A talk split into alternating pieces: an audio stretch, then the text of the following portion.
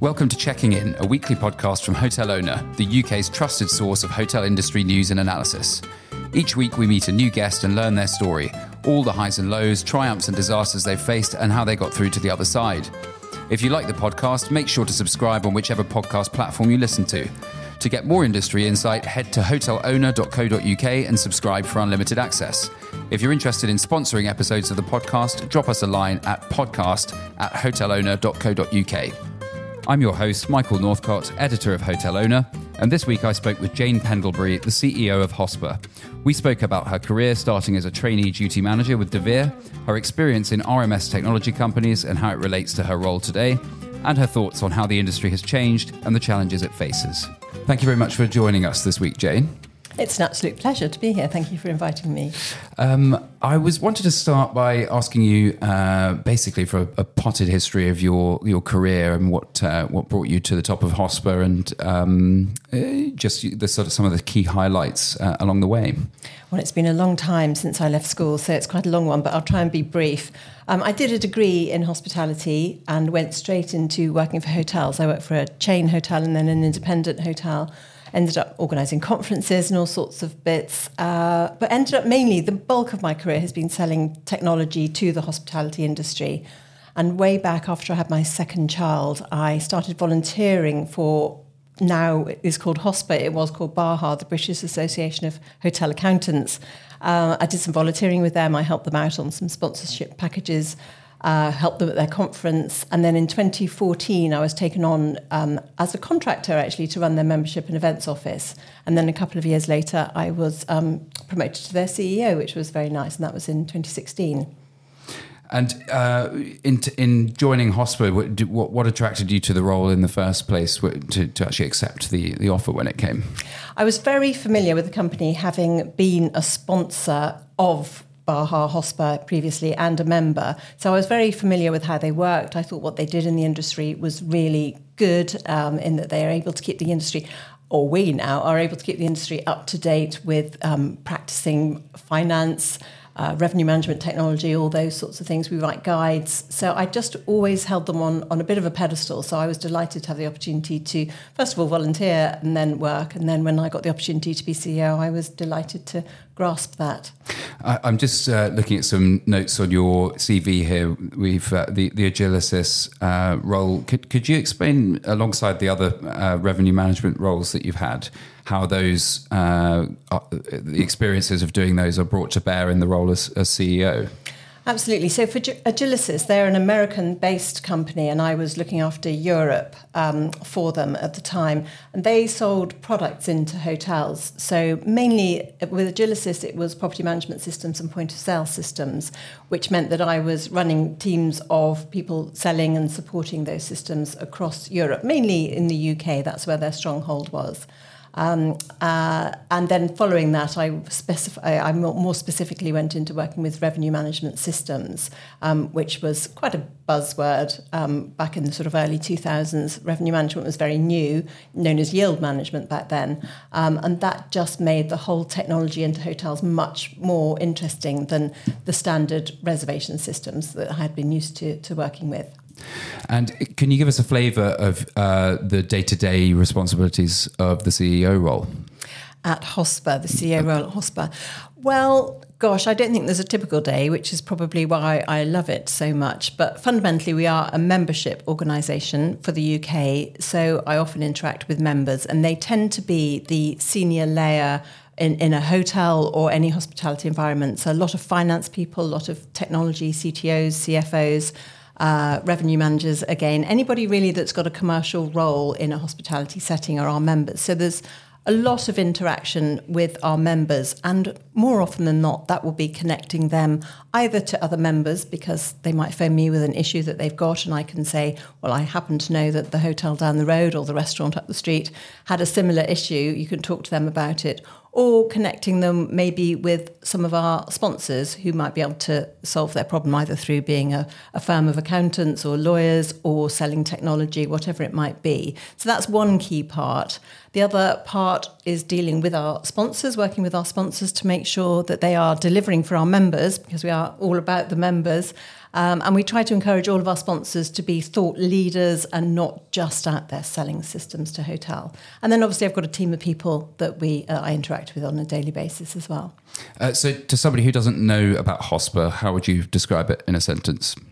So, it's a membership organisation in the UK supporting our members by sharing best practice. Um, and we have regular meetings, so we're very good at networking as well. We'll run conferences or one main conference a year, some awards, and then smaller meetings throughout the course of the year, along with webinars um, and podcasts like this as well. And uh, are you on recruitment drives each year, or, or is, is, it is it a sort of voluntary membership uh, approach that people make? What how does it work? Well, I'd like to think people like to be our members. So, although we do proactively work at getting more members in, we that's not necessarily taking up a lot of our time because our membership realistically because it's a, that senior level they do tend to know about us. Um, we tend to appeal to the the chains or the larger independent or the or the more quality independent hotels tend to be our members. But quite frankly if someone's of a senior position and of a decision making power situation then we welcome them into our membership and what are the uh, current initiatives and uh, and operations that the, the, the organisation is working on? Right now, our focus is on our annual conference, which is coming up in November. So that always keeps the whole team very busy. We we do the whole thing in house, so we get all of the sponsorship, we get all of the delegates on board, we get all of the program, we do awards. So we've been having nominations recently for our Inspirational Leaders Award in Finance, Revenue Management, Technology, um, Marketing, and there's one more that I've just forgotten. Oh, that's terrible. Sustainability. That's an important one as well. Um, so we've got all the nominations in for that. We're judging them next week, and then we will launch those at the conference. Uh, so it's mainly the conference at the moment, but throughout that, we continue our day to day business of supporting our members uh, and looking after the people that actually fund us, um, our, our, sponsors and, and, supporters, that sort of thing. We are a not for profit, so we, we reinvest everything that we make back into the organisation. Uh, so when you are uh, making when you're reinvesting, uh, are there are there sort of new initiatives that appear each year, or or is there a structure to to what's on offer uh, that that sort of gets more and more invested in it each year? Um, I think each year we do do something new, but I never know what it's going to be because we just go with what the what, what the market forces are telling us to do. So, for example, during COVID, excuse me, during COVID, we ran our conference. So in 2020, we didn't give up running our conference, even though the whole there were, there were no conferences. We ran it from the Royal Lancaster Hotel, but luckily they had installed a studio, so it was effectively like a TV broadcast. We had all the speakers in the room, but no delegates, so it was like running a daytime sort of news program, which was which was great. Um, and at the time, we just thought, well, that's what we had to do. But looking back, it was actually quite innovative and, and quite forward thinking of us. And I think every year we do something like that. Um, we've continued with our webinars, which really, truly, we launched again during COVID. We did the odd one before, but we've continued with those. We record them, we edit them so that they're then useful afterwards. Um, we run we've run an event very recently on tips and service charge, which is a bit of new legislation that's going to come in probably next year. But we ran an event, lovely, at the BT Tower, which was lovely. We got brilliant views over London. So we'll just go with how the market drives us. We are here to serve our members, so um, we will we will do whatever they they need effectively. So just to pick up on the uh, the COVID aspect there, I think it's just recent enough to uh, shoehorn in a, a, conversation about it briefly. Um, what were the main challenges faced by HOSPA during that time, um, and and what lessons have have survived the the sort of the pandemic receding from view? Yeah, it was an interesting time. Um, I've learned to say it was a rewarding time because I don't think anyone can say they enjoyed it, but it was actually very rewarding for the HOSPA team. We didn't make anyone redundant or furlough anyone. We all continued to work. And I think, like everyone else, our working practices haven't gone back to normal in that a lot of people do work from home. The office isn't as busy as it used to be. Um, so we, yeah, we, we helped our members. Uh, I stayed in the office. Uh, I was the only one going into the office. So all the phone calls came to me, which was actually the best thing, in that there was just one single person answering all the phone calls um, because I was able to get a proper grip on what was happening.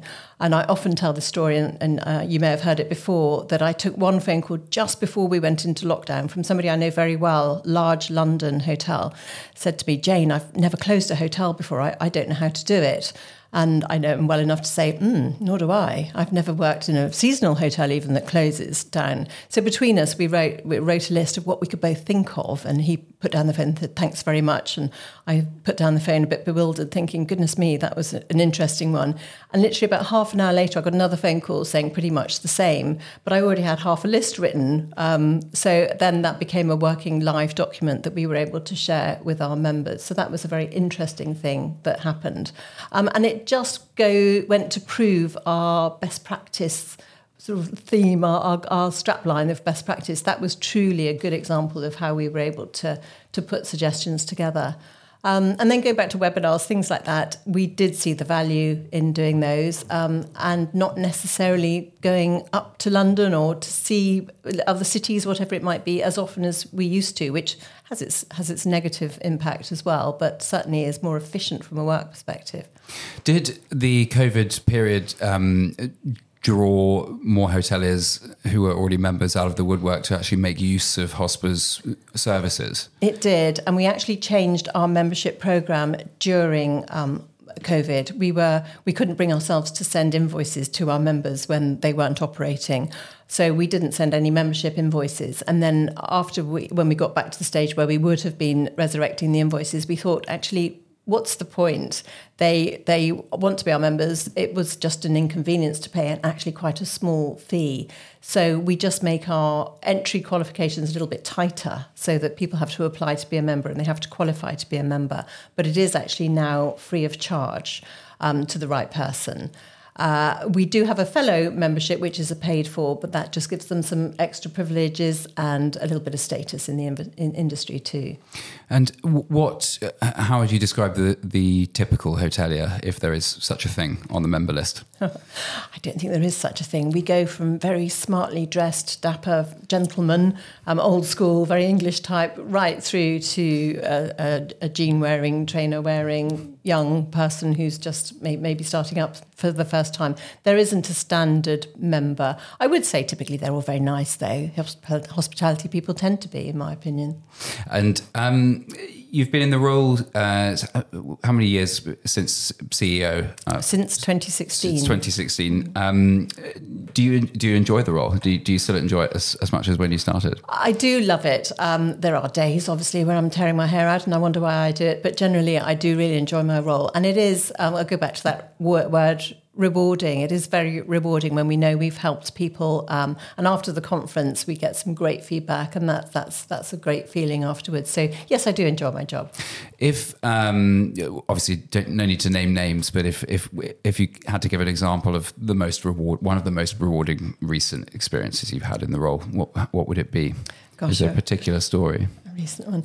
Um, I think because my mind's on COVID since you asked that question. I remember one where um, somebody phoned me up, excuse me, and their bank was pulling the plug on them effectively. Uh, and they they tried everything, and, and this chap phoned me in absolute desperation.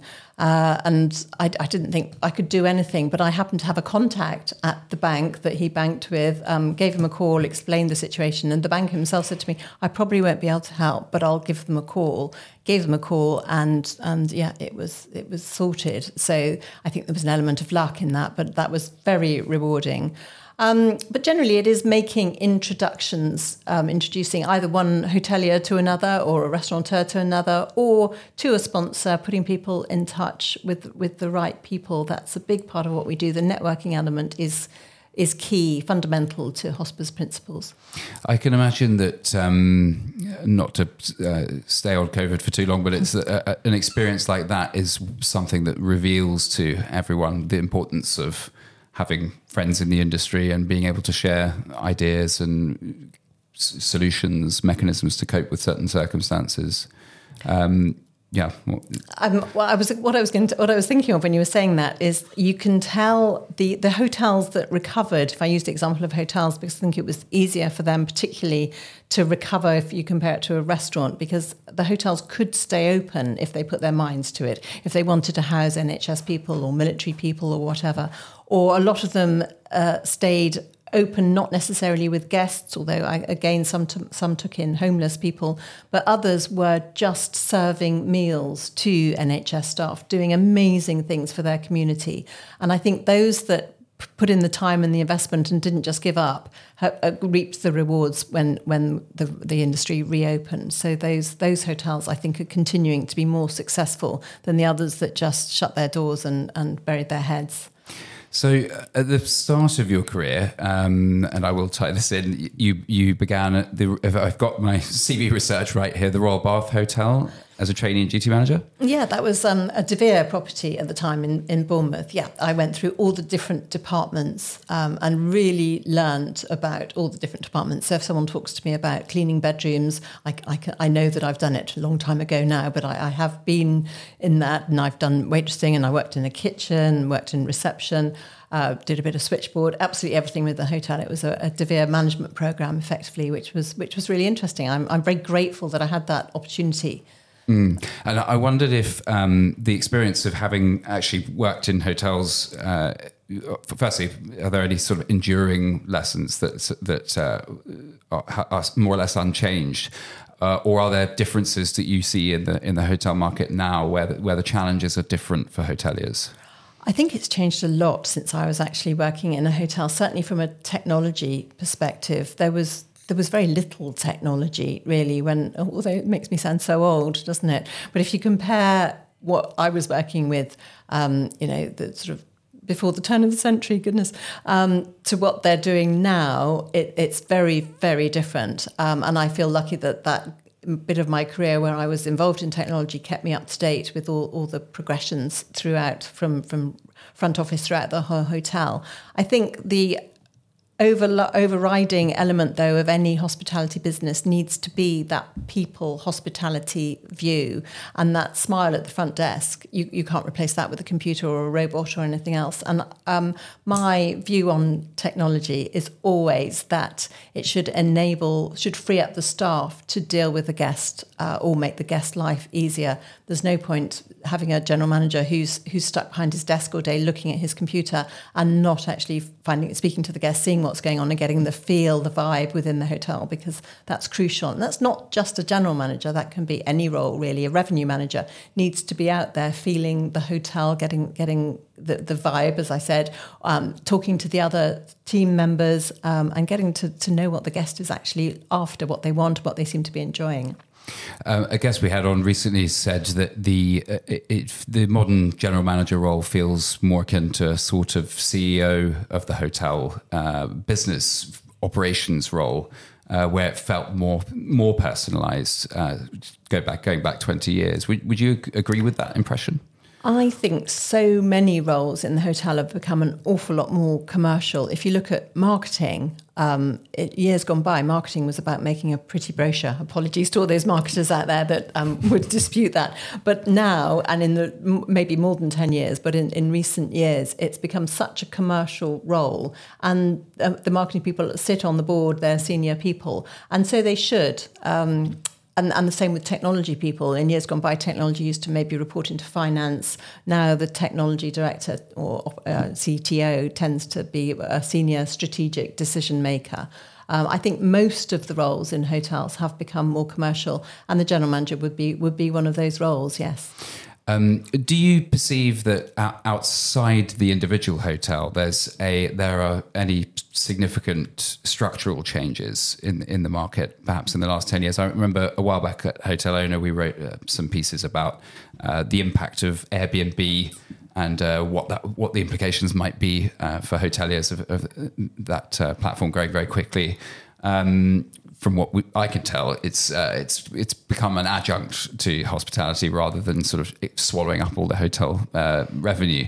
Um, something along those lines. Uh, are there any structural changes you, you perceive? Um, there have been threats like Airbnb always. They they seem to be almost cyclical in the way they come along. Um, I remember when companies like Booking.com, the online travel agents, the OTAs, they there was a lot of fear about them for a very long time.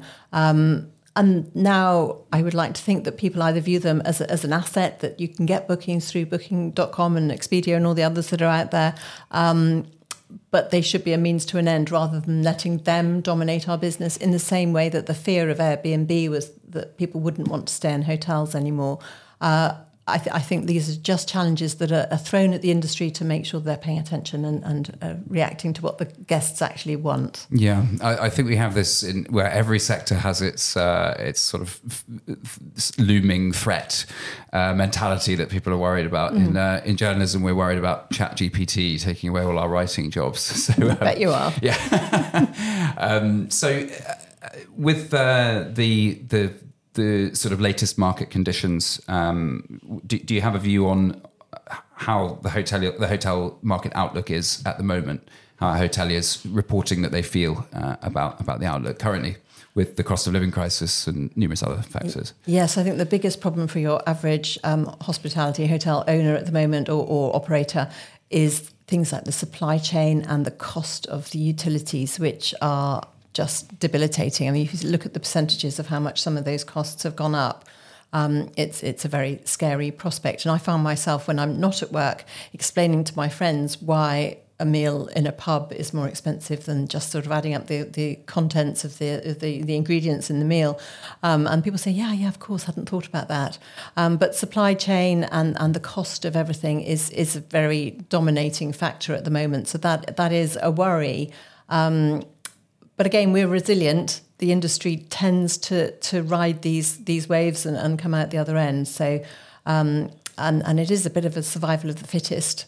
Uh, those that have got their eye on the ball and focused, and you know, checking their costs and doing what they can to keeping control of those are obviously, I suppose, the most likely to survive. There, w- there was a big boom in hotel in the hotel business uh, last year.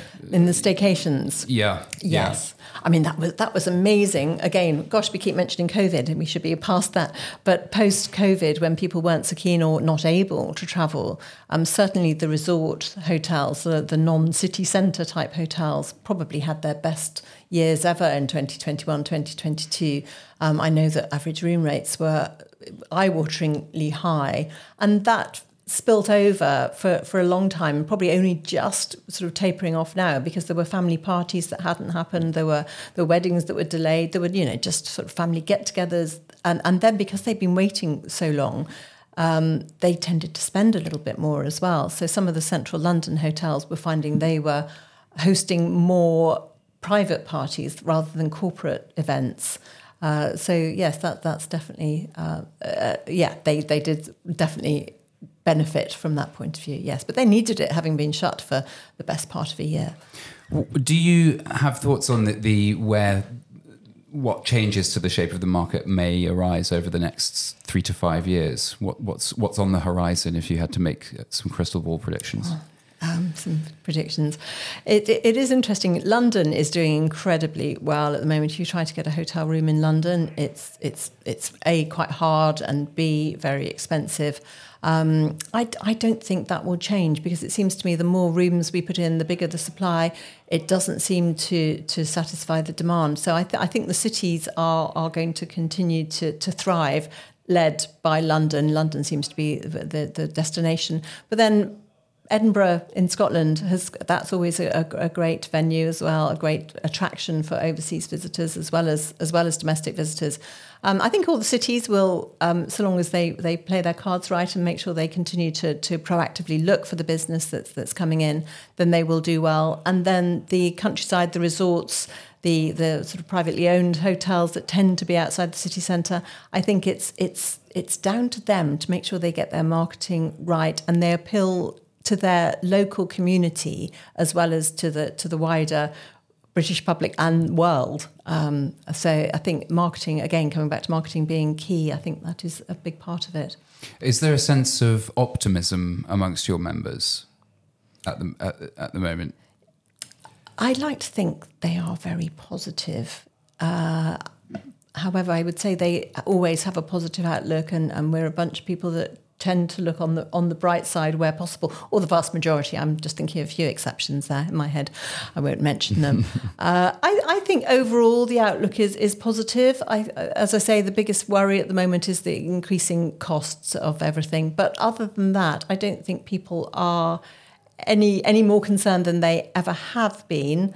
Um, and then there's things that people don't really talk about the exclusive use hotels, the hotels that are housing uh, refugees. Uh, they those some some of the chains are doing that and, and, keeping it sort of out of out of sight, really. But um, that can be but not necessarily lucrative, but a way to keep the hotel with a steady income. Mm. Um, and then the, any any surplus that's made from that, any profits that's made from that, will need to be reinvested probably to bring the hotel hotel back up to its previous standard.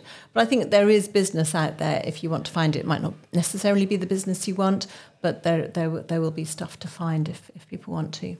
Um, a hot button topic for the, the industry recent in, in, the last few years has been this issue of uh, VAT on hospitality businesses, uh, and I wondered what you thought of the current state of play, uh, political discussion around that. I don't think there is very much political discussion on it. Um, we rely on uh, UK hospitality, Kate Nicholls and her team, to do all that lobbying for government.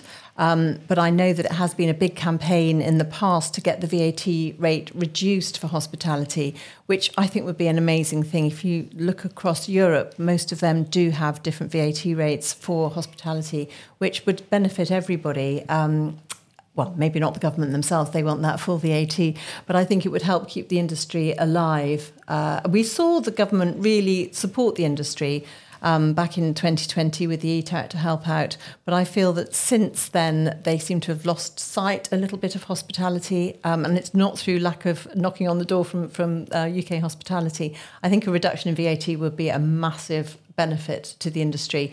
Um, but I don't think we're going to see it anytime soon, unfortunately. Um, so away from current affairs, uh, just briefly, what would you what is what would you say is the the hardest challenge you've had in your career? So far? The hardest and how you overcame it too. Oh, goodness. um, right, that's that's interesting. Um, I would say if I go back over my whole career, when things have been at their toughest, it's when I there's been a breakdown in communication, either with me and my bosses or me and my team, whatever it might be. I think we learn, don't we, as we go through our career. And I would I often say this: communication is absolutely key. Um, and I, I, I, hope that we have our, our doors open to our members, our sponsors, and also just with, with the HOSPA team. Communication, I think, is so, so important. Um, so, I've, where I've had issues, I've tried to solve them with communication. Um, I think that would probably, I don't think there's any one thing that I've had to particularly deal with that stands out in my career. Maybe I've just been very lucky. Where do you see yourself in five years' time? On a beach. I don't know. Um, I would be heading towards retirement in, in five years' time. So I, I don't suppose I will have another role after CEO of HOSPA. Maybe I'll sort of do a bit of part time or something. But I think I will be um, either retired or CEO of HOSPA. And I would like to think that HOSPA has, has, again moved forward as we have done in the sort of six, seven years of, of my leadership. Uh, but yeah, I'm sort of, sort of late 50s now. So yeah. Um, so this the next segment uh, we we do a, a, a, few questions about the person behind the the personality behind the interview, Desert Island Discs style. So um, if you're ready for these, I have a few few questions about uh, your interests. Go on, let's give it a try. Um, so to start with, your favourite book. I have just read a brilliant book which is called Lessons in Chemistry, which I really thoroughly enjoyed. It was one of those books that when I was reading it, I didn't want it to end. And then when it ended, it was a great ending. Everything about it was brilliant, but I could have almost started reading it again.